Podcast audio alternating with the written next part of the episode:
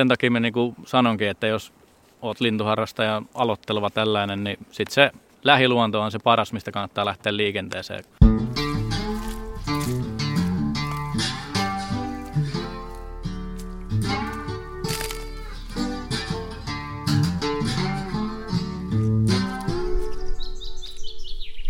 Kuuntelet Saappaat jalassa -podcastia. Mie oon Matti Tieaho ja mun vastapäätä istuu Jani Salonen. Kyllä. Tervetuloa. Kiitos, kiitos. Missäs me muuten ollaan? Tämä meikäläisen vakio kysymys heti alkuun. No, me ollaan tässä Korjalla Pioneeripuistossa, noin sadan metrin päästä Kymijoen rannasta. Joo, ja aurinko paistaa mm, aika... Aika mahdottoman hyvä keli oikeasti. Ihan tätä äänitystäkin varten ei tuule just ollenkaan. Ja auringon paisteen lisäksi niin täällä on lämpötila varmaan yksi kaksi astetta lämmintä. Että on, on oikein hieno kevätsää. Ja nyt on siis maaliskuun kahdeskymmenestoinen päivä. Eli ollaan, ollaan siinä oikeastaan ensimmäisessä kevät lintusesonkin kuukaudessa, jos näin voi sanoa. Maaliskuu on varmaan se, milloin... Kyllä, joo, maaliskuussa alkaa ensimmäiset muuttolinnut tulee. Ja kun linnuista puhutaan, niin, niin tosiaan sä oot siis lintuharrastaja. Kyllä, aktiivinen lintuharrastaja. Kauas sä oot tätä lajia harrastanut? No, oma arvio on, että viisitoista vuotta on nyt tullut täyteen. Että ainakin se viisitoista vuotta, että ihan nuoresta pojasta pitäen. Eli mitä se nuori tarkoittaa? kaksitoistavuotias vai? viisitoistavuotias lähtien about suurin piirtein on aloittanut tämän lintuharrastuksen. Ja nyt kun on kolmekymmentäseitsemän, niin siitä tulee vähän yli viisitoista vuotta. Joo, tiedoksi vaan kuulijoille, että tässä tota, meni sellainen vasikan kokoinen Siberian haski ilmeisesti ohi ja taisi Jani vähän nuolastakin. Mutta melkein. Selvittiin ihan ehjin nahoin. Ja Ja jotta kaikki olisi vähän vaikeampaa, niin, niin tähän tuli nyt joku armeijan helikopteri pörräämään tuohon ylös. Todennäköisestikin laskeutuu. Tuossa on sen verran tilaa takana, että tuohon voisi vois laskeutua. Niin, mennään, mennään näihin lintuhommiin. Joo. Nythän on sellainen, me eletään toista vuotta tätä korona-aikaa ja ihmiset on tämän vuoden aikana oppinut. Luonto on oikeastaan Suomessa hieno juttu. Kyllä. Mites lintuharrastus? Kannattaako lintuja tsiikata? Kannattaako nyt koronasta ottaa tämä homma irti? Kyllä, siis oma näkemys on, että nimenomaan nyt kun korona on tullut päälle, niin tämähän on niin kuin paras pakokeino lähteä koronaa karkuun. Eli ei tarvitse kotona olla, kun voi lähteä yksin tai tutun kanssa ulos viettää niin kuin ihanaa kevätpäivää. Ja nythän tämä on niin kuin parhaimmillaan, kun kevät alkaa tästä valkenemaan niin sanotusti. Niin... niin.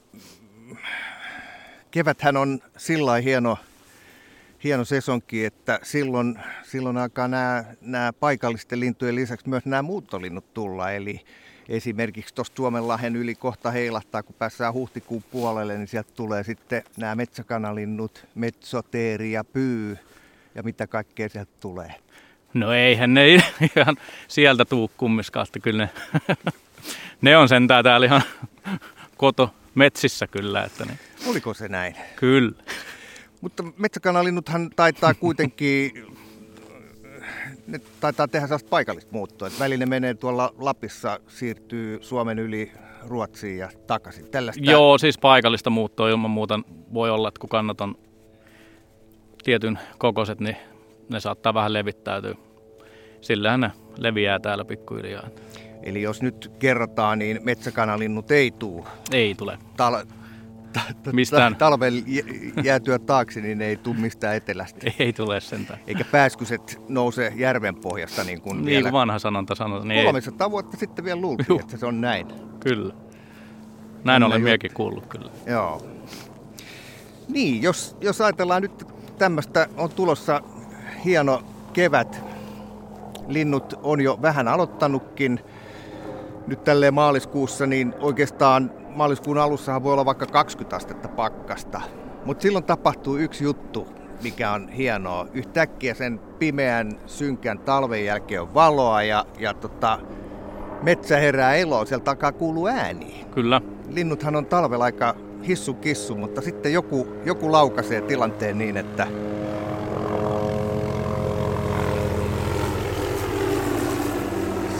Siis voiko noi pommittaa meitä? Onko se mahdollista? Se oikeasti kohta laskeutuu tuohon meidän selän taakse. Joo, iso lintu. Kyllä. Helikoptereita en tunne. Onko, onko tota, pientoiluja ainakin, että ei sieltä montaa ukkoa hypi, että me varmaan selätetään ne, jos ne tulee tähän ja tekee pidätyksen. Niin, mistä niin. Sä niistä alkaa se kevät? No kyllä se varmaan niin kuin tiaiset ensimmäiseen herää, että sanotaan, että talitiainen, niin se on ainakin sellainen ensimmäinen selkeästi laulava lintu. Ja sitten tulee sinitiaiset ja kuusitiaiset perässä ja, ja sitten pikkuhiljaa käpytikatkin heräilevät rummuttamaan ja kuikuttamaan. Joo, mä oon itse asiassa kuullut jo, en tiedä mikä tikka oli, oli aika pitkä, pitkä nakutus tai rummutus mökillä kuulin, mutta, mutta se on ihan totta. Ja tää on nyt jo, jos katsotaan tästä, tästä tota maaliskuun lopulta sinne, sinne taaksepäin, eli maaliskuun alkuun, niin tää on jo tapahtunut. Joo, kyllä. Ja, ja tota, jos mennään eteenpäin, niin mitäs tässä oikeastaan tää tulee heti huhtikuun alussa tämä lähetys ulos, niin joo. Mitäs huhtikuussa tapahtuu? No, kyllä mä voisin veikata, että nyt kun tämä kevät tästä lämpiää ja tota, oikeat tuulet tuolta alkaa tulee tuolta rannikon toiselta puolelta, eli saavutetaan vaikka Tanska ja Viro, niin kyllä sieltä ensimmäiset kunnon muuttolinturyppäät tulee, että ensimmäistä joukossa kiuruja ja töyhtöhyyppiä tulee, ja sitten lokkeja, harmaalokit tulee tässä nyt ensimmäisten joukossa, että pikkuhiljaa niitä alkaa tulla ja ne runsastuu tänne pelloille. Ja se on varmaan sellainen ensimmäinen piikki niin sanotusti lintumuutossa, että kiurut, töyhtöhyypät, kyyhkyt, uuttukyyhky ja sepelkyyhky ja, ja sitten ehkä hanhet sen jälkeen tulee perässä, että se on niinku ensimmäiset kevään merkit on siinä. Milloin sulle se lintu miehen kevät alkaa? No itselleen se on aina yleensä se, että ensimmäinen kiuru ja ensimmäinen töyhtöhyyppä, kun tulee nähtyä, niin se on itselleen se semmoinen ilmoitus, että muutto on alkanut. Nythän on puhuttu siitä, että kevät tulee aikaisemmin ja kesä sen perässä, niin mites linnut? Onko tämmöiset ikiaikaiset kalenterit ja sanonnat, miten mikäkin lintu tulee, niin pitääkö niitä veivata vähän etusuuntaan? Milloin kiuru tulee? Tai se töyhtöhyyppä? No ensimmäiset kiurut tulee melkein aina tota, helmi-maaliskuun vaihteessa, niin tuli nyt tänä vuonnakin, ja hyypät tuli vähän myöhemmin. Eli maaliskuun alussa on niin kuin ensimmäiset tunnut tuonne lounasrannikkoon, ja sinne on, ne on nyt runsastunutkin koko ajan tässä kummittaa, mutta niin lumirajako on täällä vielä. Tota, aika pitkällä meidän alueella, niin tänne ei juurikaan ole vielä muuttolintuja tullut. Mutta aika samalla lailla ne seuraa kyllä vuodesta toiseen. Että, no viime vuosi oli poikkeus, kun silloin ei ollut oikeastaan talve ollenkaan ja oli ihan tolkuttoman lämmin tähän aikaan. Niin silloin tuli kyllä ensimmäiset muuttolinnut jo rytinällä niin kuin maaliskuun alussa. Että. Mutta kyllä se niin kuin pääsääntöisesti, jos vuodet pysyisi niin kuin samanlaisena, niin kyllä ne niin kuin samanlaista kaavaa seuraa. Että. Mites kun meikälä on tämmöinen mehtämies ja mä haluaisin ottaa nyt nämä linnut haltuun. Joo. Mä opin tässä jo sen, että ne metsäkanalinnut ei tuu sieltä etelästä keväällä, niin, niin tota, eihän se niin käy, että mä meen vaan jonneen staijaamaan tai komppaamaan jonneen luontoa, vaan, vaan tota, kaikkihan lähtee varusteista. Mitäs lintuharrastuksen oikeasti tarvitaan? No siis kiikarit on ensimmäinen. Se on ensimmäinen oikeastaan, että, ja vaatteet. Ihmisen päällä pitää olla vaatteet, kun lähdetään luontoon, ettei kylmety. Mutta siis tota, kiikarit on varmaan sellainen, hyvät kiikarit, lintukirja, niin niillä se lähtee. Että ihan peruslinnut oppii sillä, kun pystyt vähän lähempänä näkemään ja tunnistaa tuntomerkkejä. Ja kirja on sitten hyvä mukana olla lähes aina. Onko sulla joku ehdotus, mikä voisi olla hyvä tämmöinen komppauskirja? Niitähän on valtavasti. Onhan niitä kyllä, joo. Että pitääkö hankkia sellainen kirja, jossa on Euroopan linnut vai onko sitten sellainen? Joo, se on siis, Euroopan linnut on äärimmäisen hyvä.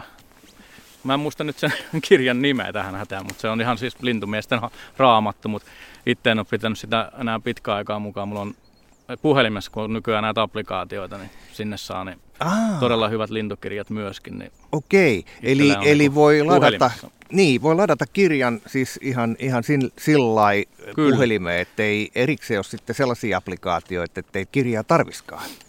Ei vielä ainakaan. Joo. No entäs sitten, jos, jos valitset sitten tällaista kirjaa, jonka voit vaikka sitten ladata Joo. puhelimeen, niin, niin on kaksi vaihtoehtoa. Ne linnut on, on valokuvina tai sitten piirruks, piirustuksina. Kumpi Joo. on parempi? No itse ainakin tota, tykkään enemmän, että ne on niinku piirrettyjä. Ne on, niistä, yleensä niissä kirjoissa, missä on niinku piirretyt kuvat, niistä on todella paljon monipuolisia kuvia. Ja ne on todella hyvin tuotettuja kirjoja, missä on niinku äärimmäisen hyvin kuvattu kaikki nuo tuntomerkit linnuista, niin valokuvista se et välttämättä näe kaikkia tarvittavia tuntomerkkejä. Niin itse ainakin pitäisin parempana, että se olisi niinku kuvitettu se kirja. Niin se muuten on niin, että mäkin varmaan me puhutaan nyt samasta kirjasta, mutta kun vaihtoehto olisi ne valokuvakirjat, niin niissä on sitten suurin piirtein aina yksi kuva siitä yhdestäkin, yhdestä linnusta. Kyllä. Valaistus, mistä suunnasta se on otettu, jos se on vaikka, vaikka vasten taivasta, niin sehän näkyy vaan altapäin ja voi olla hyvinkin tumma. Kyllä. Kun sitten taas nämä, nämä tämmöiset lintukirjat, niin siinä on nuoret linnut, kevätlinnut, syyslinnut, lintuhan on vähän eri värinen eri Kyllä. aikaa ja eri suunnista. Ja sitten siellä on niitä sellaisia pieniä nuolia tai viivoja. Joo, että mihin kannattaa huom... kiinnittää huomiota. Niin. Kyllä. No entäs, luuletko, että se käy näin, että jos mä lähtisin nyt tonne jonne pöndelle, niin, niin se riittää ihan yksi, kaksi vaan, että ottaa kirjaa mukaan ja lähtee siikailemaan niitä, vai kannattaisiko niitä kirjoja katsoa jo etukäteen koton? Joo, siis pieni sellainen opettelu on aina ihan hyväksi. Et sit tota, mä sanoisin, että jos ihan aloitteleva lintuharrastaja lähtee niinku luontoon, niin se kannattaa aloittaa niinku ihan siitä lähiluonnosta, omalta pihalta tai sitten lähtee lähimetsään. Ja sit ottaa niinku selvää, että mitä siinä voi nähdä, ja sitten vähän opettelee niitä tuntomerkkejä sieltä kirjasta. Ja sitten kun sä menet paikan päälle ja alat katselemaan, että tuossa on noita pikkusia lintupomppia, että mitähän nämä mahtaa olla, niin kyllä siitä on niinku hyöty, parempaa hyötyä, että tota, olet vähän ennakkoa katsonut niitä yleisimpien lintujen tuntomerkkiä. Niin. Joo, mä oon tämmöinen vanhan liiton mies, että tsiikaan, tsiikaan ja yritän tutkia asioita aina itse, mutta onko vaihtoehtoja, jos, jos vaikka ei ole tuttua, joka harrastaa lintuja, niin onko joku nykyään, kun kaikki pitäisi saada sillain lahjapaketissa eteen, niin Niin. niin esimerkiksi tämä Kymenlaakson lintutieteellinen yhdistys. yhdistys, menikö oikein? Kyllä. Joo. Onko se sellainen, johonka jotenkin kannattaa ottaa yhteyttä? Kyllä, se on ihan ehdottomasti niinku sellainen alkusteppi tähän kanssa harrastukseen, että paikalliset lintuyhdistykset, niin niihin kannattaa olla aina yhteyksissä. Nyt tässä kun ollaan Kymenlaaksossa, niin se on Kymenlaakson lintutieteellinen yhdistys. Niin se vähän vierastuttaa, kun se nimi on lintutieteellinen yhdistys. Tarkoittaako se, että siellä on sitten sellaisia hyönteistutkien näköisiä kundeja ja mimmejä, jotka on lasi, ne, kaikilla on akateeminen loppututkinto? Ei sentään, että se on vaan niinku ehkä vakinaistunut se nimitys sinne, että sehän voisi olla lintuyhdistys mm. pelkästään. Mutta lintutieteellinen yhdistys kuitenkin tekee... Kyllä, se. Itse asiassa sehän on niin, että, että tota, jos ajatellaan suomalaista lintu, lintututkimusta, niin sehän on vuosisadat ollut aika pitkälti myös sellaisten kavereiden harteilla, jotka ei ole lintutieteen tohtoreita tai muita, vaan, vaan tota, tämä on täl, tällainen, Suomihan on vahva lintumaa, mm. niin se, se tota, perustuu siihen, että täällä on ollut volyymi, eli on ollut aika paljon tekijöitä ja ne on ollut ei suinkaan mitään tutkijoita, vaan, vaan intohimoisia harrastajia. Kyllä, ja sitten kun niin sanotusti tehty yhteen hiileen tätä harrastusta, niin kyllä se siitä on sitten pikkuhiljaa. Niin, tota, tämä lintutietämys kasvanut täälläkin maassa. Joo, mä itse asiassa kuuntelin tässä ihan vaan tätä lähetystä varten. Joo. Minna Pyykön legendaariset lintututkijat, jos muistan nimen oikein, no. tämmöinen podcast-sarja, joka kertaa just tätä suomalaisen lintututkimuksen historiaa ja on kyllä, voin suositella, on kyllä ihan mieletön sarja.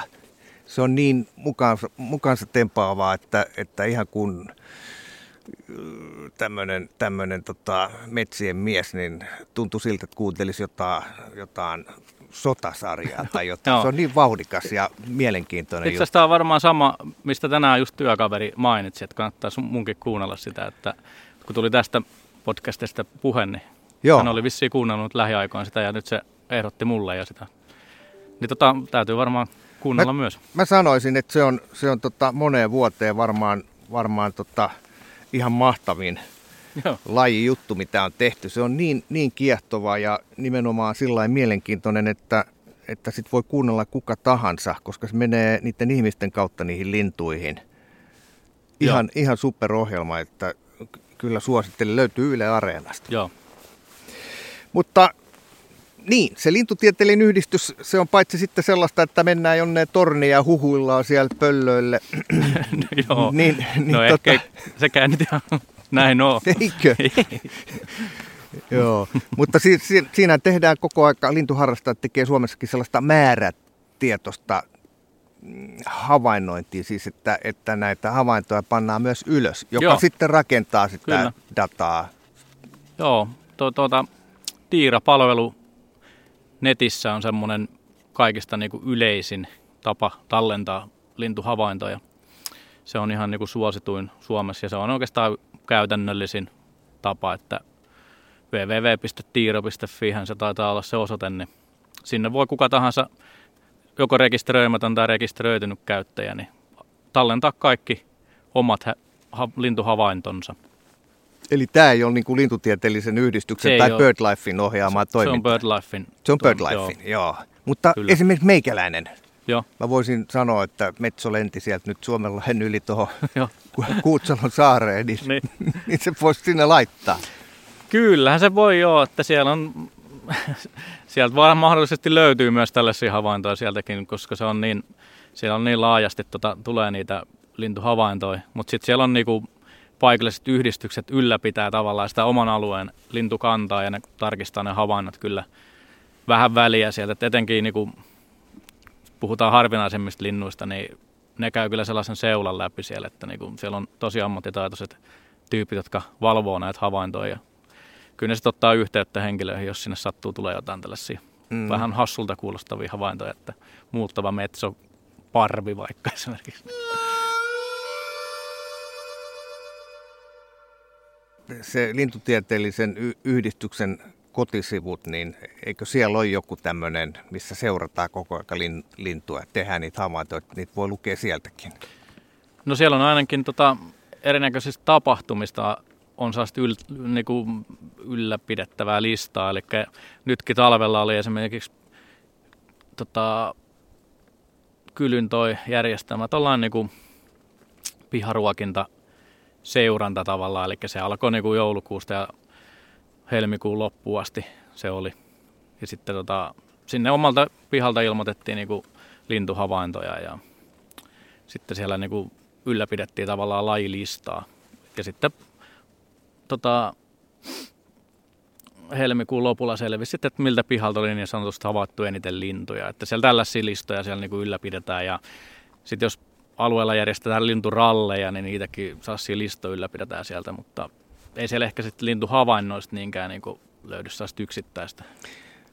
Toi, ennen kuin mennään tuohon linturalliin, niin, niin jotenkin meikäläistä vierastuttaa se, että mä tuijottaisin pihalla olevia lintuja. Että jos mä alan harrastaa lintua, niin mä menen suoraan jonneen sysi, sysi mustaan mettään, niin... niin pimeää paikkaa kuin mahdollista, koska siellähän niitä lintuja on, eikö niin? Ei, ei myöskään. Sieltä harvemmin löytyy niinku ihan niinku lintuparatiisia sieltä keskeltä mettää. Että varmaan lintutornit, paikalliset lintutornit ja merenrantalahdet ja sitten jotkut lehtomaiset metsät, missä on vähän avonaisuutta ja tällaista. Niin siellä on varmaan niitä lintuja. Mm, mm. Itse asiassa mä jututin tota Mika Hon- Honkalinnaa. Joo. Vuosi pari sitten tässä samassa sarjassa ja, ja silloin hämmästyin sitä, että sä löydät parempi lintui ihmisten lähettyviltä kuin just sieltä, sieltä, sieltä pöpeliköstä, siis syrjäisistä metistä. Joo. Eli, eli nekin on tullut lähemmäs ihmistä. Täällä Joo. on enemmän, enemmän syötävää tai jotain sellaista. Niin, etenkin talviaikaan, niin kun ihmiset ruokkii lintuja, niin kyllä sieltä mettästä tulee niin kun sen ruuan perässä sitten ihmisten pihoille. Ja... Mm, meillä on näitä... Helsingissä oli näitä, näitä sitipöllöjä, se huuhka ja, huuhka ja, ja, ja tota, itse asiassa Kotkassakin, mä oon itsekin nähnyt, nähnyt huuhkajan.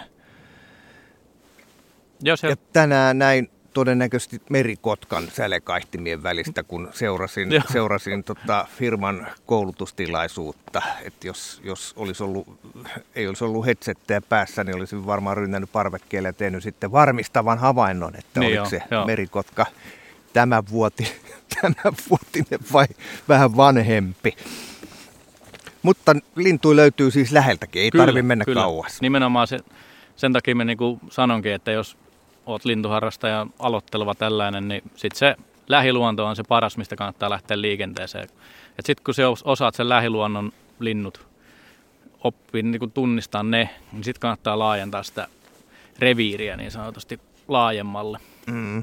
Ja varmaan tämä kevät on se paras aika alo- aloittaa tämmöinen harrastus. Kyllä. Nimenomaan just nämä, kun ensimmäiset muuttolinnut tulee, niin tämä on varmaan se otollisin aika, kun alkaa lintumäärätkin olla vähän toista luokkaa kuin talvella. Tietysti talvella on helpompi aloittaa harrastus siitä puolesta, että ei ole kuin ne muutamat linnut, mihin, mihin niin kuin voi keskittyä, mutta sitten tähän aikaan, kun alkaa tulla ensimmäiset muuttelulinnut, niin se tota, niin sanotusti repertuaari alkaa kasvamaan. Mm-hmm. Ja niitä näkee sitten vähän niin kuin joka puolella niitä lintuja. Sitten voi niin kuin huomatakin, että aha, nyt tuollahan on joku tällainen vähän hienomman näköinen lintu tuo pellolla, että mikäs tää on. Sitten se onkin töyhtöhyyppä, kun tarpeeksi katsoo kirjallisuutta. Ja... sitten on ihan mukava sitten, kun alkaa oppimaan lintuja. Niin... Mm. Ja eikö se ole niin, että, että kevät on oikeasti se aika, jolloin, jolloin se todennäköisyys nähdä myös harvinaisuuksia on kaikkein varminta? No joo, pikkuhiljaa sitten, kun se lintumäärä alkaa kasvaa, sitten kun tietyt linnut alkaa palailemaan tänne, niin kun puhutaan vaikka kasvi, niin kun tonst, no, siemensyöistä esimerkiksi, niin tota, kyllähän niistä alkaa tulla sellaisia potentiaalisia vähän harvinaisempikin lintujen joukossa. Että yleensä näistä ensimmäisten joukossa ei välttämättä ihan kauhean harvinaisia lintuja tule, mutta ei sitä ikinä tiedä. Lintuharrastus on siitä hauskaa, että sä et ikinä tiedä, mitä sä kohtaat tai missä kohtaat. Aina mm. voi löytyä jotain uutta, jotain ihmeellistä ja mm. harvinaista. Ja yksi kiva juttu keväässä on mun mielestä se, että, että kun ne linnut sieltä jostain tulee, kirjusjappo saattaa tulla jostain Keski-Afrikasta, tuliko ne Egyptistä tai Niilivarrelta sitten nämä kurjet, siis se tulee pitkästä matkasta, lapintiira Etelä-Afrikasta. Se tulee tosi kaukanta, joo. joo. Yksi pisimpiä muuttomatkailijoita. Joo, mutta ne tulee sieltä ja sitten kun ne tulee tänne, niin... niin on se aika vuodesta, jolloin hormonit hyrrää ja linnutkin valmistautuu siihen. Eli linnut on, on tosi värikkäitä Kyllä. keväällä. Ihan toisenlaisia kuin sitten myöhemmin kesällä. Kyllä. Linnun pitää olla nimenomaan siinä parhaassa juhlapuvussa, kun alkaa niinku puoliso itselle etsimään. Että niin. Se on kyllä niin sanotusti äärimmäisen hienon näköistä, kun lintu on... Niinku parhaimmassa juhlapuvussa. Niin sitten se... kun se alkaa pitkälle kesään menee, se kauhtuu se puku ja tälleen näin, niin sitten ne menettää sen hienoutansa ne linnut. Niistä tulee sellaisia tylsän näköisiä. Niin, ne suorastaan kiiltelee. Mutta niiden, enää, niin, mm. niiden ei tarvitse enää siinä vaiheessa välittää siitä puvusta mitään, kun on tota sen vuoden pesinnät hoidettu. Niin. Niin. Mutta tämä on tosiaan tämä, tämä aika, kun ne alkaa muuttaa tänne näin, niin ne on niinku parhaimmissa väreissä ne linnut. Jos mä nyt taas menen siihen, että mä alkaisin tällaisen harrastuksen, joka kuulostaa minusta oikeastaan ihan, ihan kivalta sillä, että nythän on myös sellainen aika, että, että on vaikea kohta mennä kalaan, jäät ei kestä, se on riskaabelia hommaa. Kyllä. Sitten tota, metästyskausi on, se, se painottuu oikeastaan sinne syksyyn enemmänkin, niin, niin tota, tämähän on hyvä kohta täyttää. täyttää, täyttää se luontoonmeno jollain harrastuksella, ettei mene sinne vaan kävelemään. Niin, siis tämänkin harrastuksen pystyy tekemään siinä kävelyn ohessa aika hyvin, ainakin aluksi. Niin. Sen voi yhdistää siihen perusulkoiluun. Joo, mutta minkälaisia varusteita nyt, jos puhutaan kevät, keväästä ja lintuharrastuksesta, niin, niin kuin sanoin, niin maaliskuussa voi olla kaksikymmentä astetta pakkasta. Silti Kyllä. ne tiaiset jo, jo tota, pillittää siellä lähipuissa lintulaudoilla ja, ja, ja taitaa käydä jo tsekkailemassa niitä linnunpönttöjäkin, että onko täällä tilaa. Joo. Niin jos on kaksikymmentä astetta silloin, silloin pakkasta, niin sitten toukokuussa, kesäkuun alussa, kun vielä sesonki on päällä, niin, mm. niin siinä pitää vaatetustakin jo muuttaa. Kyllä. Mutta on jotain, johon kannattaa kiinnittää huomioon, ja se on jalkineet. Joo, kyllä. Mitäs teikäläinen, kun sä lähdet mettään niin, tai li, lintuikaa? Niin... No siis mä en sinänsä mihinkään muuhun kiinnitä huomioon kuin hyvä pito ja sitten pitkät varret ja sitten hengittävyys. Että sillä pystyy niinku oikeastaan säässä, säässä menemään tässä nyt ainakin, vaiht- niinku, kun tämä alkaa tästä tää kevät vaihtumaan lähemmäs kesää, niin sääkin muuttuu koko ajan. Niin samoin jalkineella aika pitkälle pärjää kyllä, että jos ne on vaan tällaiset hyvät. Niin se on niinkin, että jos, jos on käynyt siellä pöpilikyssä viimeksi loppukesästä ja nyt sitten aikoo mennä tsekkaan, onko siellä lintuja, niin se on ihan erilainen se sama paikka. Se voi olla paljon märempi. Kyllä. Myöskin otettava huomio on se, että tota, hylkii vettä ne kengät. Niin. Mites kumisaappaat, onko ne ok? Kyllä, minä itse käytän ainakin tota pitkävartisia kumisaappaita, jotenkin syksyisin, kun pellolla komppailee siellä mullan seassa ja siellä, niin tota, kyllä ne kumisaappaat on varmaan siihen hommaan parhaimmat, mutta nekin pitää sitten ottaa huomioon, että ne on niinku sopivat jalaset. Sielläkin saattaa vierähtää tunti tai toinen. Mm, mm. Sanoit tuossa kompata, niin minkälaisia erilaisia tapoja lintuja on seurata?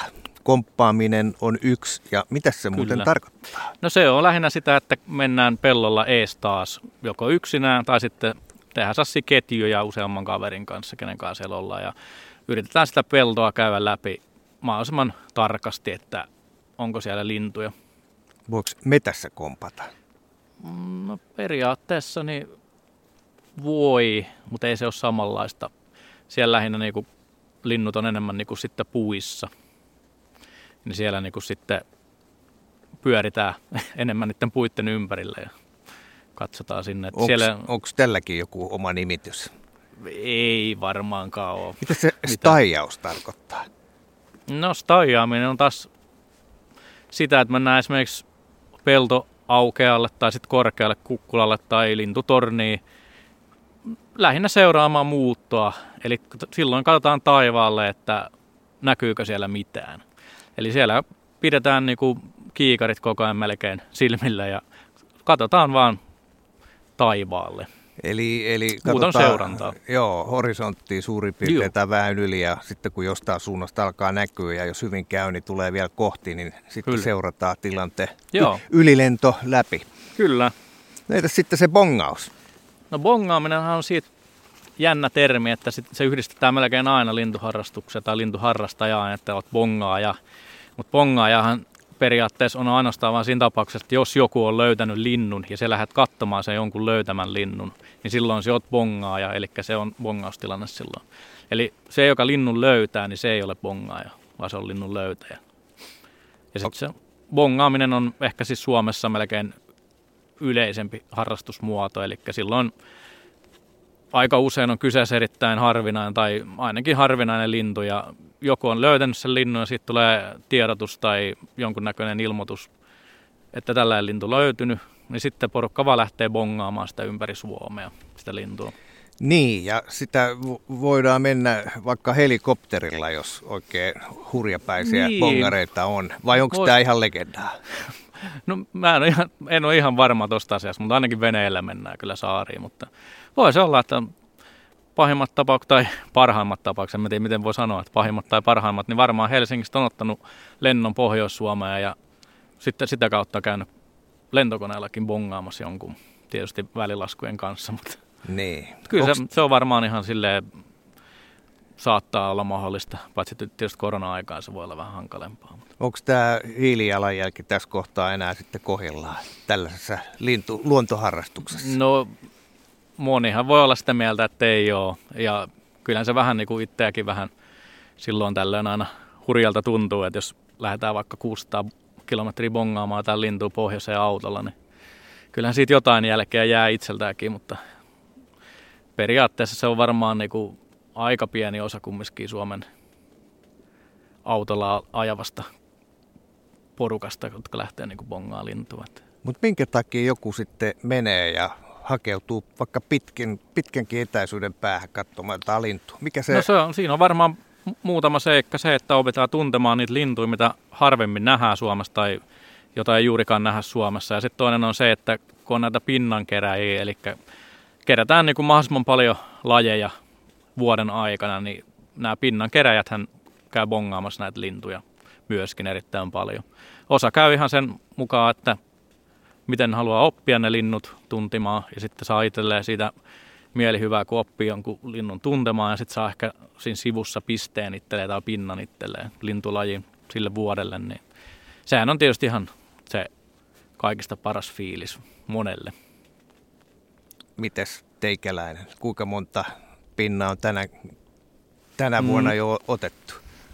Mä en ihan hirveästi henkilökohtaisesti muualla liiku kuin Kymenlaakson alueella. Ja tänä vuonna mä oon periaatteessa niin vaan Kouvolan alueella liikkunut, niin mulla on seitsemänkymmentäkuusi lajia nyt koossa.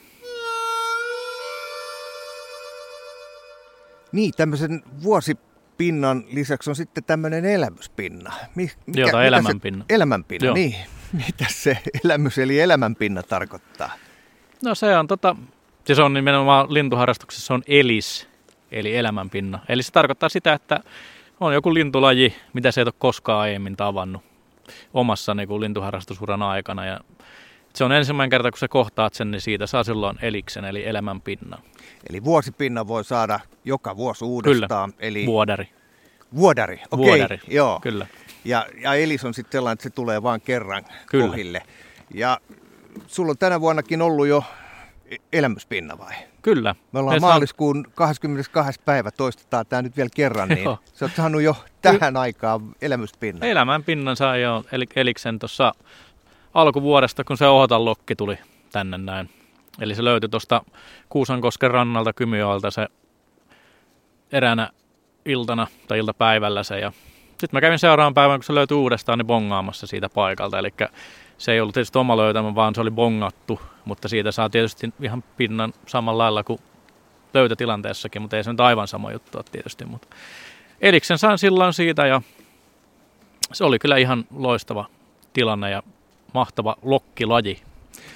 Niin, se on, se on tämmöinen kalalokki ja isompi harmaan lokin koko luokkaa oleva lokki, eikö ole? Kyllä. Sillä on sellainen hiilenharmaa selkäväritys ja sitten tota, siiven kärjessä on tunnusomaiset tuntomerkit, eli sellainen helmiäiskuvio ja siiven takareuna on normaalia, sanotaan nyt vaikka harmaa lokkian leveämpi valkoinen alue siinä siiven takareunassa. Että näillä sen, ja sitten päässä tietysti oli tällä yksilöllä ainakin selkeät kuvioinnit, vipevöinnit siinä. Mites tämmöinen harvinainen lintu, kun se tulee, niin, niin riittääkö siinä yhden toteajan? Ei, kyllä tämä, tämä käsitellään niin sanotusti R K-kokouksessa, eli rariteettikomitean. Niillä on muutaman kerran vuodessa on palaveria kokouksia, missä ne käsittelee nämä kaikki harvinaiset lajit ja kuvia ja tuntomerkkejä, mitä siitä on saatu ylös, niin perusteella ja ne sitten siellä yhteen ääneen toteaa, että onko se hyväksyttävä havainto. Että sitä ei siinä itse paikan päällä pysty lopullisesti määrittämään, vaan se hyväksytään sitten näissä kovissa lajeissa niin rariteettikomitean kautta. Mm. Milloin sä sait sen edellisen elämänpinnan, ei elämyspinnan? Öö, mitähän siitä olisi? Se oli varmaan viime vuoden puolella, kun mä löysin itse tuosta Elimäeltä, niin punakottaraisen, ja mä veikkasin, että olisiko se ollut edellinen, vai oliko tuossa, itse asiassa jo joulukuun puolellahan oli merisirri, mikä oli pongattavissa Kouvolassa, niin se oli toinen, muistaakseni, Kouvolan havainto merisirristä ja ensimmäisellä on bongattava tilanne. Niin sen me kävin katsoessa, se oli niinku edellinen elämänpinna. Eli tässä ihan niinku muutaman kuukauden säteellä tuli kaksi ihan kivaa elämänpinnaa. Se, se sirri on varmaan sellainen, että niitä on siis Suomessa vähän useammin kuin, kuin niitä Joo, Otalla. Mutta ne on tuolla niinku rannikolla sitten, lounausrannikolla ja siellä suunnassa niinku, ei voi puhua kauhean yleisestä lajista, mutta on siellä. Että esimerkiksi Kouvolan alueella tuo oli toinen havainto tuosta lajista. Ja tämä oli sulle sillä kiva havainto, että sä löysit sen itse. Se et ollut pongaajana. Ei, vaan tää, nimenomaan tämä merisirri oli myös pongattu. Että se on, oli myös sama löytäjä, kuka löysi Ohata-lokinkin. Niin. Mutta se punakottarainen. Joo, joo, se oli siitä sitten edellisen kerran. Se oli syksyllä ja sen mä löysin itse tuolta Elimäeltä, niin. Se kuulostaa se niin kivalta. Onko se joku semmoinen kanan kokoluokkaa kotkottava? Ei sentään. Se on, se on kottaraisen kokoluokkaa. Aivan samankokoinen kuin kottarainen. Suomalainen kotoinen kottarainen. Mutta Mut se on vaan väriltään punainen. Ihan kokonaan? Kyllä, ei ihan kokonaan. Siinä on siivillä on mustaa ja muun muassa. Ja. No onko tämä Suomessa kuinka harvinainen? No sekin vähän menee ihan vuositasolla. Että joskus niitä saatetaan nähdä useampi, ehkä kymmenenkin voi nähdä jonain vuonna, mutta sitten joskus ei niinkään hirveästi. Eli kyseessä on sellainen lintu, joka ei tapaa norkoilla täällä Suomessa. Missä se sitten normaalisti on? Onko se joku venäläinen lintu? Ei ole. Mun pitäisi nyt taas muistella, että missä päin niitä yleisesti niin ottaen, tota, olisiko niitä Euroopassa, Etelä-Euroopassa ainakin jossain. Miten tämmöinen harvinainen ohotalokki tai tämä punakottarainen, niin mikä ihminen sitten tänne aina silloin tällöin sinkasee?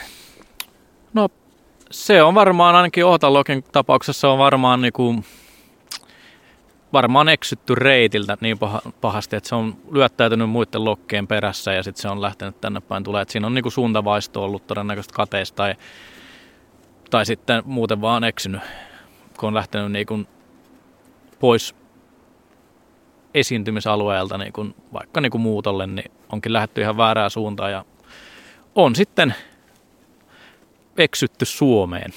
Joo. Ja se varmaan samalla lailla, että se on ilmavirtaukset varmaan, mikä vaikuttaa siihen, tuulet ja,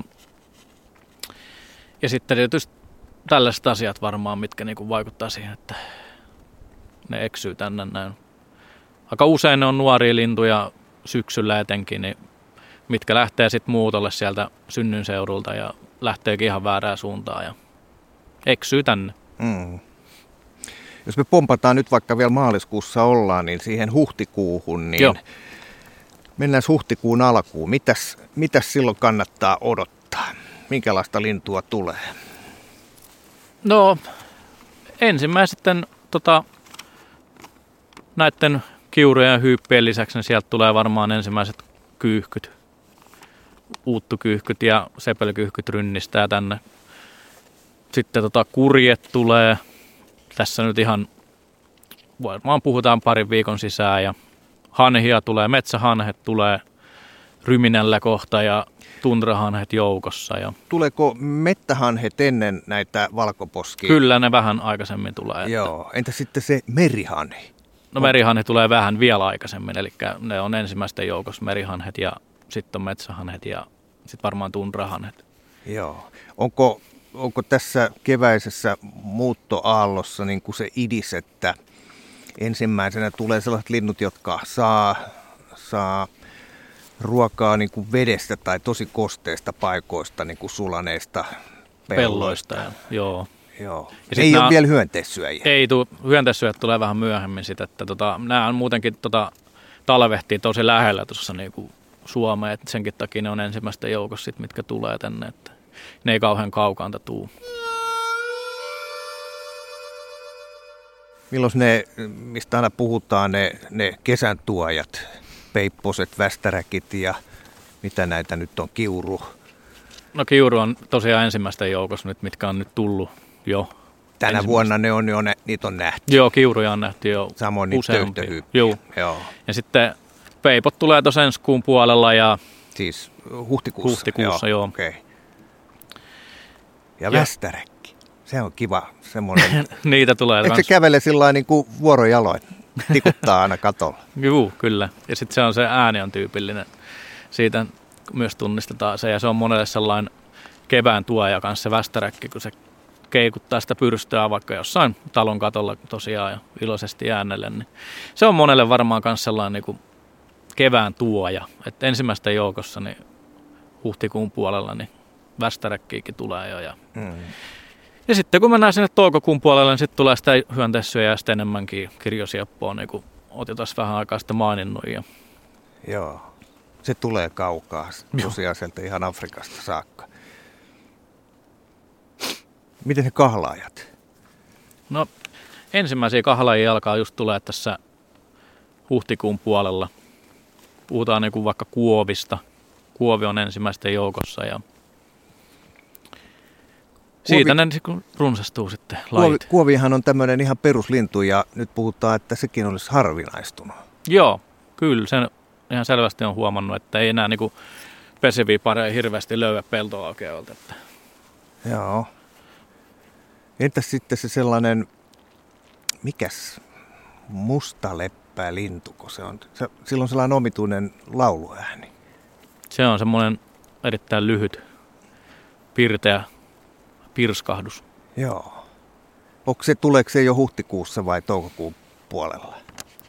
Mm, kyllä se varmaan jo huhtikuun puolella havaitaan ensimmäiset muuttavat linnut, että mustaleppälinnuista. Että. Mm. Se on vähän harvinaisempi kuin tämä kotoinen leppälintu.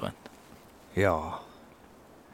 Entäs, entäs tota, ne haarapääskyt ja sitten törmäpääskyt? Nehän on, vaikka ne on pääskyjä molemmat, niin ne on kuitenkin jotenkin vähän eri lintoja, eikö ole? No on ne pääskyjä kumpikin tietysti, mutta niin haarapääsky tulee muutalla ensimmäisenä tai ennenpäin ja törmäpääskyt sitten vähän jäljessä. Ja eletäänkö nyt jo toukokuuta sitten vai? Kyllä ne Tota, huhtikuussa tulee jo ensimmäistä. Aa, joo. joo. Onko huhtikuussa se tornien taisto, jota jossa se on toukokuun alussa? Toukokuun alussa, joo. joo. Mikälainen skapa se oikein on? Voiko siihen osallistua ihan kuka tahansa, sen kun menee lähimpään torniin? No periaatteessa joo, kunhan se on vaan varattu se torni, eli, niin kuin sulle. Eli se pitää käydä ennakkoa varaamassa sieltä listalta. Miltä ja se varataan sitten? Kylyltä? No siellä on siis, BirdLifella on se sivut, mistä niinku pystynyt, että torniin varaamaan itselleen. Mutta nyt tietysti siihenkin on tullut sellainen muutos koronan takia, että sitä ei järjestetä nyt ainakaan. Ei järjestetty viime vuonna eikä tietääkseni järjestetty tänä vuonnakaan. Että eli se on förpii toistaiseksi? Joo, toistaiseksi. Mm. Miten sä itse muuten, kun sä tutkit lintuja, niin mihin sä perustat sen, että sä teet sen tunnistamisen? Mm, kokemus.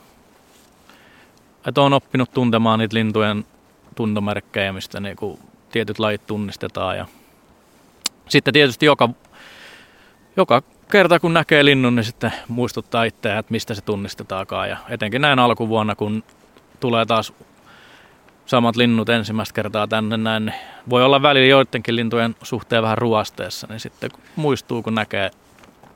Eli tosi harrastajakin on sillai, se kyllä, niin selvää, kun se tulee. Kyllä ainakin joidenkin lajien suhteen niin saattaa tapahtua kaiken näköisiä. Joo. No linnun tunnistaa tietysti sillai, kun sen, sen tota, verkottaa ja ottaa käteen, niin se on helppo tehdä se tunnistus, mutta näin ei vissiin tehdä. Eli, eli, tota, kyllä todennä li, lintuasemilla niin tietysti lintuja rengastetaan silleen, että verkot pistetään mettään. Ja joo, mutta se ei ole niin kuin jos ei ole perust, perustalla ja tapa niin, jos mä vedän tuonne ver- muikkuverko jonne, jonne leppiin, niin, Juu, niin tota, kuivaa tulee. Mutta, mutta tota, yksi on se, että linnun tuntee tietysti siitä, että miltä se näyttää, mutta sitten on myös tällaisia muunkinlaisia keinoja sitten niin kuin varmistaa sitä havaintoa. Eli yksi on tietysti se linnun habitus, sen olemus. Juu, yleisolemus kyllä. Joo. Ja sitten on tietysti se biotooppi, missä se on, että jos Kyllä. sen punakottaraisen näkee, näkee tota, jossain väärässä paikassa, niin voi heti ajatella, että ei tämä mm. nyt ainakaan ole. Vai onko se niin, että se punakottarainen just voi olla ihan missä vaan? No ainakin peltojen lähellä, mistä niitä yleensä löydetään, tai puistosta, niin kyllä ne voi olla. Mutta siis joo, kyllähän se ylipä, tai yleensä on niinku periaatteessa niin tietyt biotoopit niin tietyille linnuille. Mm. Mutta jos ajatellaan sitä linnun runkoa, sinun siivet, nokka, pyrstö, Joo. jalat, niin, niin näissä kaikissa on varmaan jotain sellaisia erityispiirteitä, joihin sitten näiden lintuoppaiden perusteella voi kiinnittää huomioon. Kyllä. Se on esimerkiksi nokan pituus, nokan muoto, paksuus ja pyrstön pituus, siiven pituudet, leveydet. Periaatteessa näistä peruspy. Niin kuin pylväistähän se kannattaa lähteä liikenteeseen. Joo. Nyt kun me ollaan täällä sisämaassa, siis Kotkasta ja sä oot täältä Kouvolan Kouvolasta. Suunnalta, niin, niin miten sä erotat merilokin ja selkälokin? Nehän on mun mielestä ihan samanlaisia lintuja. No siinä on aika paljon niin kuin eroavaisuuksia kumminkin niilläkin kahdella, että on just ne siiven kärjen valkoiset läikät, niiden koossa on eroa ja linnun koossa on eroa itsestään jo pelkästään, että jos, jos sen näkee niin kuin muiden lokkien kanssa, niin voit vertailla sitä kokoa, että selkälokkihan on paljon pe- pienempi kuin merilokki tai harmaa lokki. Eli se on niin kuin niistä kahdesta niin selvästi pienempi. Ja sitten tota, jalkojen värit, jos näkee, niin niistä pystyy sanomaan jo jotain. Ja sitten se selän tumma väri, se on sävyltään eri. Ja tällaiset pienistä seikoista, nokasta. Merilokin nokka on erittäin jykevä, kun selkälokin se on paljon pienempi. Ja sitten kun se, sanotaan vaikka, että jos sä näet selkälokin uimassa jossain, niin on se yleishabitus ihan erinäköinen tai erilainen kuin Joo. merilokilla. Että. Ja se on selvästi pienempi kuin merilokki. Joo. Onko se harmaa lokki siinä välissä koolla? Kyllä, joo.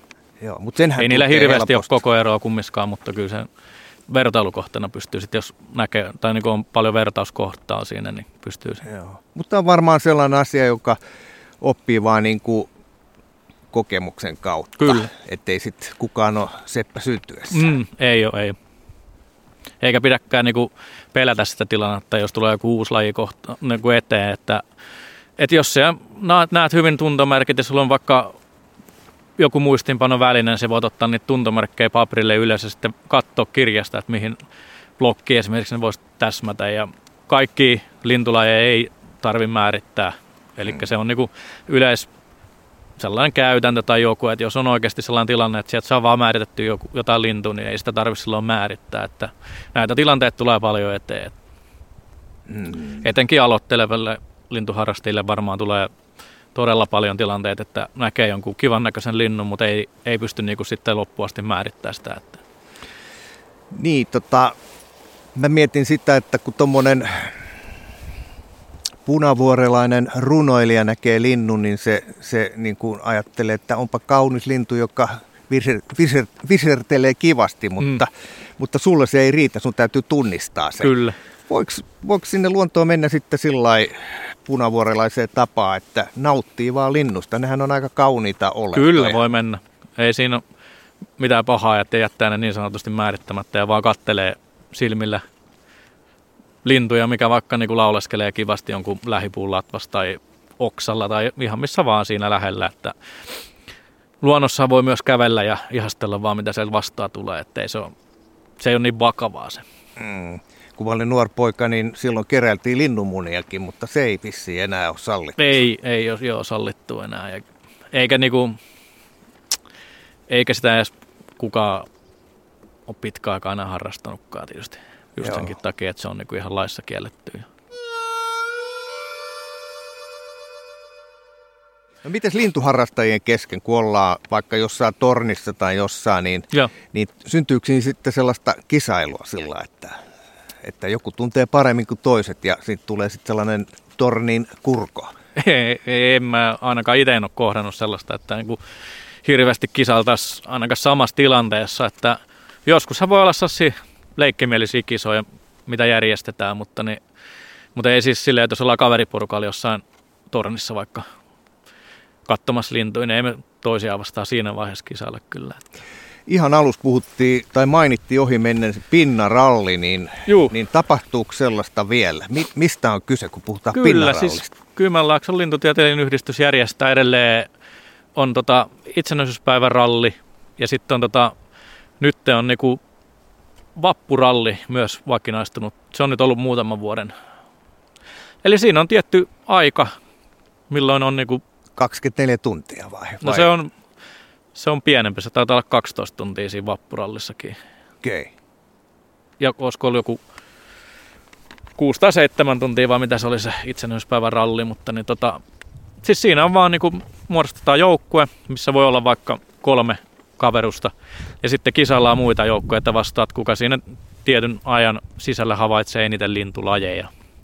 Eli täällä Kymenlaaksossa, kun lintutieteellinen yhdistys järjestää pinnarallin, niin... Havainnot tehdään Kymenlaakson alueelta. Joo, kyllä. Minkälainen taktiikka puree?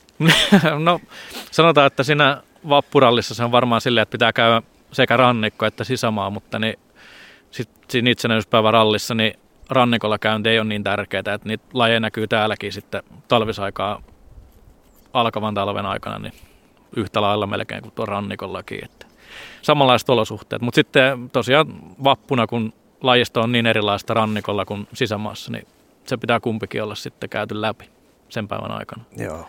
Onko nämä nyt sitten, että ralliosallistujat, niin onko ne yhdistyksen omaa porukkaa vai voiko siihenkin joku? Kyllä, voi tulla ulkopuolisiakin osallistujia ja on tullutkin joskus. Että ei, ei ole kaikki ollut Kymenlaakson lintuharrastajia. Että...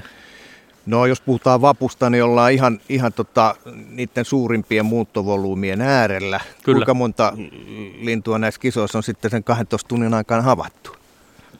Mä en muista yhtään, mutta kyllä se tota... Mitä sä sanoit? Varmaan... Sulla on tähän mennessä jo seitsemänkymmentäseitsemän niin, pinnaa tänä vuonna. seitsemänkymmentäkuusi, joo. joo. Et sanotaan, että jos silloin se tornien taisto, mikä on järjestetty niin kuin toukokuun, onko se eka viikonloppu, niin siinä yleensä havaitaan sellainen sadan, sadan kymmenen linnun tietä, missä parhaimmat tornit havaitsee. Niin kyllä varmaan jossain tällaisessa niin kuin linturallissa, mikä järjestetään samaan aikaan, niin siinä kun pääsee vähän vapaammin pyörimään, niin kyllä se varmaan sinne sata kolmekymmentä laji menee, mitä havaitaan. Joo. Luulisin. Ja en tämä... muistanut ihan tarkalleen, että paljon se on ollut silloin, kun itse on ollut. Mulla on ollut nyt yksi vuosi väliin, että ne on ollut ollenkaan. Joo, ja tämä on sellaista toimintaa, että silloin liikutaan autolle, että ei, Joo, ei voi lähteä juokseen. Joo, halutessaan autolla mennään. Että, ja kyllä se on niinku käytännöllisin, silloin näkee niinku kaikista niitä. Että. Niin, silloin paitsi nähdään, niin sen tunnistuksen voi tehdä myös äänen perusteella, eikö niin? Kyllä.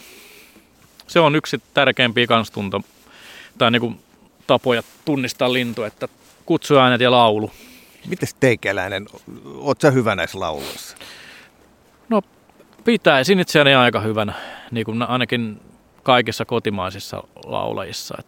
Sitten jos tulee joku oudompi tilanne eteen, niin sitten tietysti voi olla, että mennään sormisuuhun, mutta niin perus Suomessa havahtavat lajit, mitkä niin kuin on vähän sellaisia yleisempiä, niin ainakin ne pystyy sanomaan ihan suoraan, että mikä laulaja on kyseessä. Sitten kun mennään tuonne kutsuääni- varoitusäänisektorille, niin se on sitten jo vähän hankalempaa, kun niin kuin yhdellä linnulla voi olla useita erilaisia kutsuääniä, niin se menee vaikeammaksi siinä vaiheessa. Mikä se taika on? Miten ne toi homma otetaan haltuun? Kun mä oon monesti yrittänyt sitä, mutta kuulostaa kaikki ihan samalla. No siis mä en ole ihan varma, että onko se sitten hyvä sävelkorva ja sitten kun on nuoresta pitäen niin opetellut niitä laulajia ja kutsuääniä, niin sitten ne on niin iskostunut takaraivoon. Ja ainakin itse harrastan sitä, että mä verestän muistiin, että mä kuuntelen aika paljon jotain la- lintuja, mitkä niinku on vähän päässyt unohtumaan, mitä ei niin usein havaitse, niin sitten mä kertaan niitä ääniä tuolla internetissä tai puhelimen applikaatioilla. Niin se on varmaan se itselleen se keino, millä niinku oppii ne äänet. Eli meikälään kun kuuntelee tietokoneelta torvisoittomusaa, niin sä teet jotain muuta, sä kuuntelet lintujen viserys. Niin, kyllä varmaan siis, kyllä mä todella usein kuuntelen niinku lintujen lauluja ja lintujen ääniä. Ihan vaan senkin takia, että ne muistuu mieleen. Niin, eli se, se on sellainen juttu, että sit pitää vähän niin kuin treenata. Kyllä. Jos meikälään haluaisi nyt ottaa yhtäkkiä linnunlaulun haltuun, niin Joo. se ei vissiin onnistu, että se vaatii sitä aikaa. Joo, sekin on itse asiassa aika hyvä keino sekin, että jos äänittää nykyään puhelimella niitä lauluja, niin niitä voi kuunnella sitten jälkikäteen, kun nykyään niin kuin puhelimissakin on aika hyvät äänitysmahdollisuudet peruspuhelimessakin, niin sanoisin, että kannattaa joku mielenkiintoinen laulu aina ottaa ylös ja sitten se voit kuunnella jälkikäteen sitä ja sitten internetin syövereistä löytyy todella hyviä näitä, näitä äänitepaikkoja, missä on niin kuin todella hyviä lintujen äänitteitä ja lauluja. Ja sitten sieltä kautta vertailee. Eikä katsoa, että mistä linnusta, että minkä näköisestä linnusta on kyse. Että jos siitä näki jotain tuntomerkkejä, niin sitten sit voi niinku yhdistää johonkin lajiin jo. Mutta se on ihan hyvä keino myös aloittaa lintujen laulunkin tunnistaminen, että kuuntelee ja koittaa äänittää se. Joo. No linnuilla on lauluääni, sitten niillä on niitä varoitusääniä ja muita. Juh. Yksi semmoinen, jota mä kuuntelen varsinkin syksyisin paljon, on korppi. Mitä sä tykkäät siitä? Se on aika, aikamoinen repertuaari, mitä ääntä siitä lähtee. Joo, me siis korpilla on etenkin tällä keväisen soiden äänenä sellainen, sellainen niin kuin peliautomaattimaisia ääniä. Se on mun mielestä aika erikoinen, että sellainen varislintu, joka raakkuu normaalisti taivaana, niin pitelee sassii ping-pong ääniä. Ja se on hauskan kuulosta välillä. Että... Sitten kun niitä pääsee pitkään seuraamaan, niin ei ne jää ne äänet tuohon. Sillä on aika monipuoliset äänet. Mm. Se on kiehtova lintu muutenkin. Se on mielenkiintoinen lintu. Kyllä. Ja niitä on yhä enemmän. On joo. No se on myös sellainen laji, mikä on niinku vähän niinku runsastunut. Ja näkyy enemmän kaupunkikuvassa nykyään kuin ennen vanhaa. Mites, jos palataan toukokuuhun, niin, niin se on ehkä se kuukausi, jolloin kaikkein eniten sit volyymiä tulee tuolta Joo. meren yli, eli, eli muuttolinnut palaa Suomeen. Kyllä. Äh, silloin tulee myös ne hyönteissyöjät. Joo. Ja sitten on se Arktika. Kyllä. Mites, onko se sulle sellainen, sellainen tota, juhlava hetki vai... vai Mietä, Joo, siis silloin on... jonkun, jonkun tota, tauko vuoden ajan, että menee ihan ohi. Ei, kyllä se on siis, jos on niinku, itsekin pyrin olemaan niinku aktiivin lintuharrastaja niinku vuodesta toiseen, että ei hirveästi, jos olisi välivuosi ollut, niin kyllä se on sellainen spektaakkeli, mikä pitää aina mennä katsomaan, että kun Virolahdella niinku menee parhaimmin just arktista lintujen muuttoa, eli Arktikaa, niin se on suht lähellä kumminkin toi Virolahti, niin sinne on ihan hyvä ajaa täältä Kouvolasta, niin itse pidän niinku sitä varmaan niinku yhtenä parhaimmista lintutapahtumista. Miten sä sen otat haltuun? Ootko se siellä tota putkisilmillä viikkotolkulla vai meet joku ilta katsomaan vai miten, miten mä voisin no, sen ottaa haltuun? No ainakin itse mä teen sen silleen, että tähtään jonkun viikonlopun ja sitten mä lähden hyvissä ajoin. Ennen auringon nousua pitää olla ja siellä paikoilla, koska niin kuin linnut alkaa muuttaa jo aamuhämärissä. Ja itse asiassa muuttaa kyllä jo yöllä linnut, mutta tota, se on niin kuin paras, että just ennen auringon nousua pimeässä ehkä menet sinne johonkin lintutornille tai kalliolle, missä on hyvät otolliset paikat nähdä horisonttiin, mistä lintua tulisi. Ja sitten siihen pikkuhiljaa niin putki pystyy ja ehkä aamukahvit juo siinä ja oottelee, että kun lintu alkaa tulee ja täytyy tietysti katsoa ja toivoa, että tuulet on otolliset sinä päivänä ja tällaista näin, että mihin tähtää itse. Että siinä menee koko päivä, kun sinne lähtee ja saattaa olla yhden viikonlopun juttu. Joo, kun Arktikassa on, niin kumpi on parempi keli, oikein kirkas ja lämmin vai, vai sellainen nuhjunen sateinen? No kumpikin. Se on hauskaa, että se joskus menee ihan... Kirkkaalla kelilläkin niin todella paljon muuttoa. Muutto menee todella korkealla kirkkaalla kelillä. Voi tulla myös matalemmalla, mutta sitten nuhjusellakin kelillä niin saattaa mennä muuttoa todella paljon. Ne menee tietysti matalemmalla, ne on helpompi havaittavissa. Mutta tota, itse tykkään kummastakin. Tietysti ka- kaatosade, hirveä kaatosade, niin ei oikein inspiroi lintuharrastajaakaan olemaan ulkona. Mutta kyllä se niin kuin, silloinkin, kun menet sinne paikan päälle, niin kyllä siellä niitä... Sellaisia teräsmiehiä on, jotka niinku ihan kaatosateessakin päivästä toiseen saattaa katsoa vaan sitä arktisen lintujen muuttoa. Että. Sehän on vaan sitä, että linnut tulee jostain horisontista ja lentää sun yli. Kyllä. Mikä siinä nyt niin ihmeellistä on?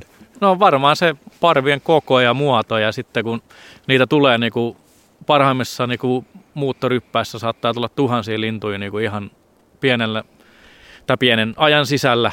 Siellä saattaa mennä niin kuin aamun tuimassakin, niin saatoja tuhansia sepelhanhiä esimerkiksi. Niin se on se muuttomäärä ja se hetki on niin äärimmäisen upean näköistä, kun sitä tulee vaan sitä parvea koko ajan sieltä horisontista ja ne jatkaa vaan siitä yli. Ja se on varmaan se, mikä sitä kiinnostaa. Ja sitten kun se on, siellä menee kumminkin lajeja aika paljon, että se ei ole yhden lajin muuttoa, vaan siellä menee kaikki arktisen alueen linnut menee sitä kautta melkeinpä. Niin, niin siis nyt puhutaan semmoisista linnuista, jotka ei, ei lennä tänne Kouvolan pelloille, vaan, vaan tota, toinen porukka, joka lentää Suomen ja Venäjän Karjalan yli tuonne Vienanmerelle Juh. ja vielä pitemmälle Jäämerelle. Juh.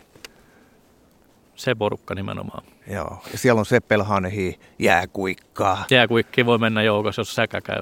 Joo. Silloin kun kuikilla menee niin kuin äärimmäisen hyvää muuttoa, niin siellä joukossa havaitaan useita jääkuikkia ja Amerikan jääkuikkia. Että. Milloin muuten kuikat tulee Suomeen? Tuleeko ne tähän samaan aikaan nämä meidän mm, Kyllä, niitä alkaa nyt jo tulee pikkuhiljaa tässä ensi kuun puolella. Että niin, heti kun järvet alkaa sulaa, niin kyllä niitä alkaa ilmestymään. Eli huhtikuussa? Mm, kyllä. Joo. Mitäs, sulla on seitsemänkymmentäkuusi, nyt muistelen, Joo. pinnaa tänään, tänä vuonna. Mites niitä elämänpinnoja, eliksiä, kuinka paljon niitä on kertynyt? Äh, mä itse asiassa laskin sen Ohata-lokin jälkeen, että paljon niitä oli, mutta enhän mä enää muista, mutta ehkä sata yhdeksänkymmentäkolme, ei kun kaksisataayhdeksänkymmentäkolme siis, ei sata yhdeksänkymmentäkolme. kaksisataayhdeksänkymmentäkolme, kaksisataayhdeksänkymmentäkolme. Joo. Mulla oli tarkoitus, että mä tänä vuonna kerään sen kolmesataa täyteen, että saa nähdä. Onnistuuko? Joo, joo. Mutta se varmaan vaatii jo vähän niin kuin Kymenlaakson ulkopuolelle menemistä. Kyllä, leikkaus. Pitää käydä hakemassa ne metsot ja teeret ja pyykkiset jostain. Joo. Tai pyymetsot. Niin. Lasketaanko tällaisia risteymiä? Ei, itse asiassa teere- ja metsoristeymä, eli korpimetso, niin siitä ei saa pisteet, kun se on risteymä. Risteymälajista ei saa niinku erikseen lajeja. Että ne on hauskan näköisiä ja mutta niistä ei saa pinnoja. Joo. Kun ne on risteymiä, niin ne ei ole puhtaita niin sanotusti. Montaisi lintua Suomessa sitten on? Miten sen voi sanoa? Majaileeko ne täällä vai kun on niitä paikallisia, jotka on täällä yli talven ja sitten on nämä, jotka tulee tänne niin. pesimään, niin minkälaista volyymista nyt puhutaan? Onko niitä sitten kuitenkin yli kolmesataa? On. Vai, siis, no itse asiassa jos niin kun puhutaan näistä, jotka pongaa niin kun Suomessa lajeja, niin tota, kyllähän ne saa, no en mä nyt must, uskalla mennä sanoa, kun mä niin hirveästi seuraa, että paljon niin kun huiput saa niin kun lajeja, en muista paljon Suomessa pesiä lajeja tällä hetkellä, mutta kyllähän se menee ihan toisiin lukemiin kyllä. Että. neljäsataa? Ei varmaan vuodessa neljäsataa saa kumminkaan ehkä. Joo. Kukas on kylyn kovin kaveri, tiedätkö? Onko siellä joku emme, legenda? Emme sano nimiä. Okay. Täällä, on, täällä on monta hyvää lintuharrastajaa kyllä. Että. Joo. Ja Kymenlaakso on tässä, tässä tota, harrastuksessa hyvä paikka, eikö se ole? Eli täällä on aika hyvin lintua. No, täällä on monipuoliset lintua kyllä joo.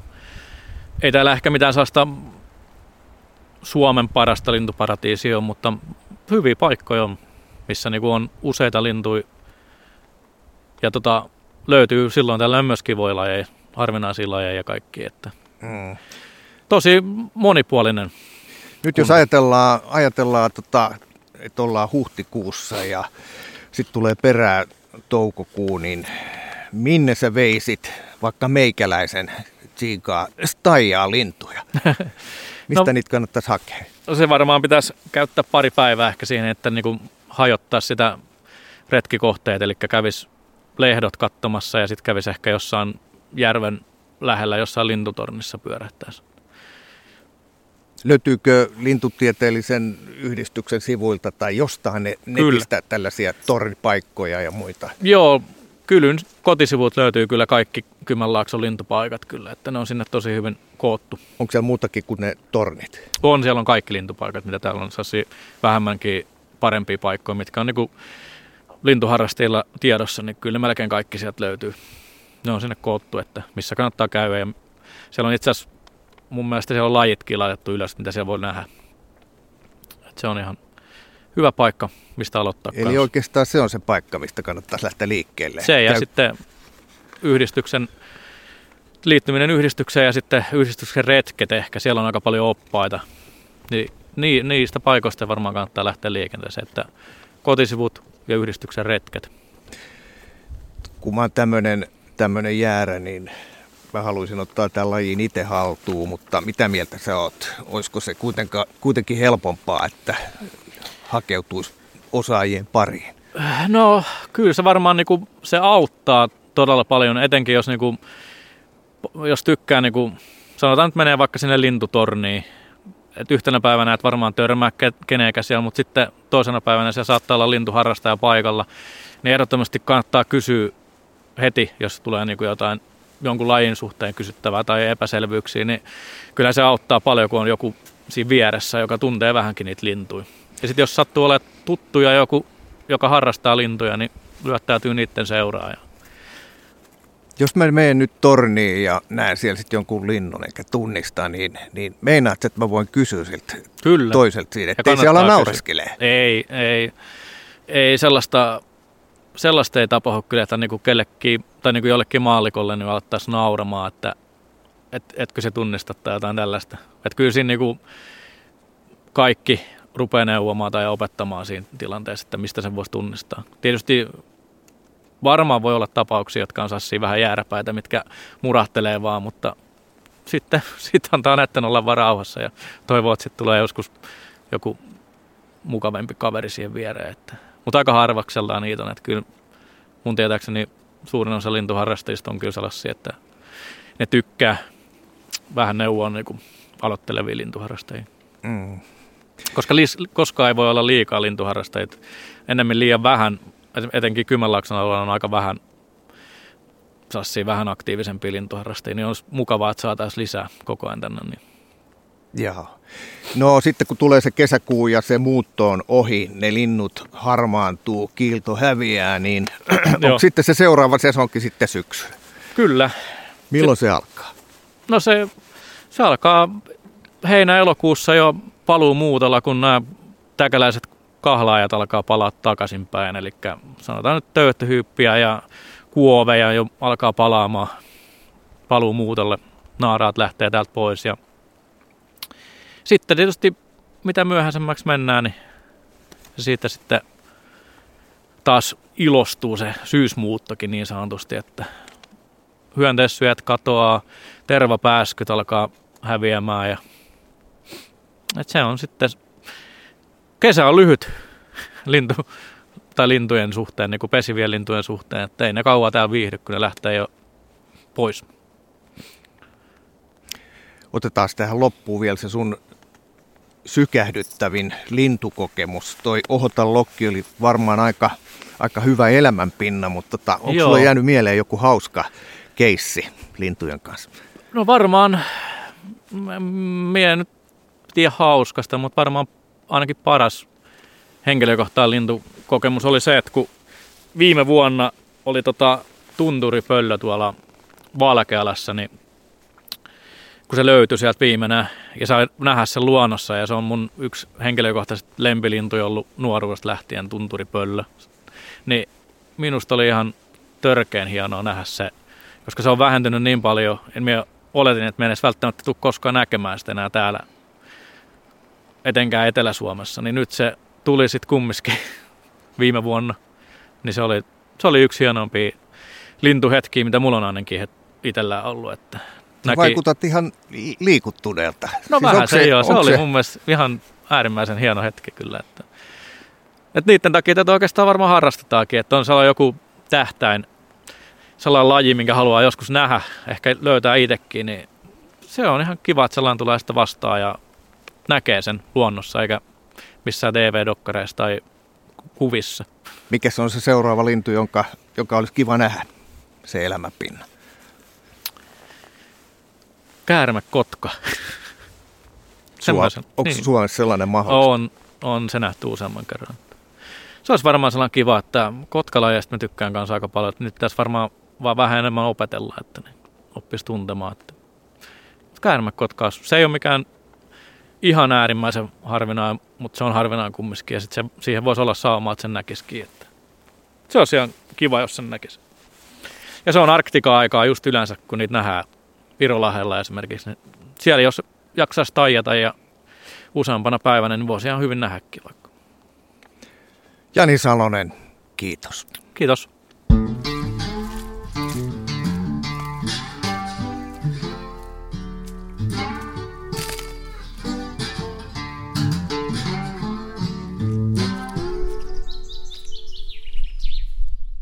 Tämä on Kouvolan Sanomien Saappaat jalassa podcast.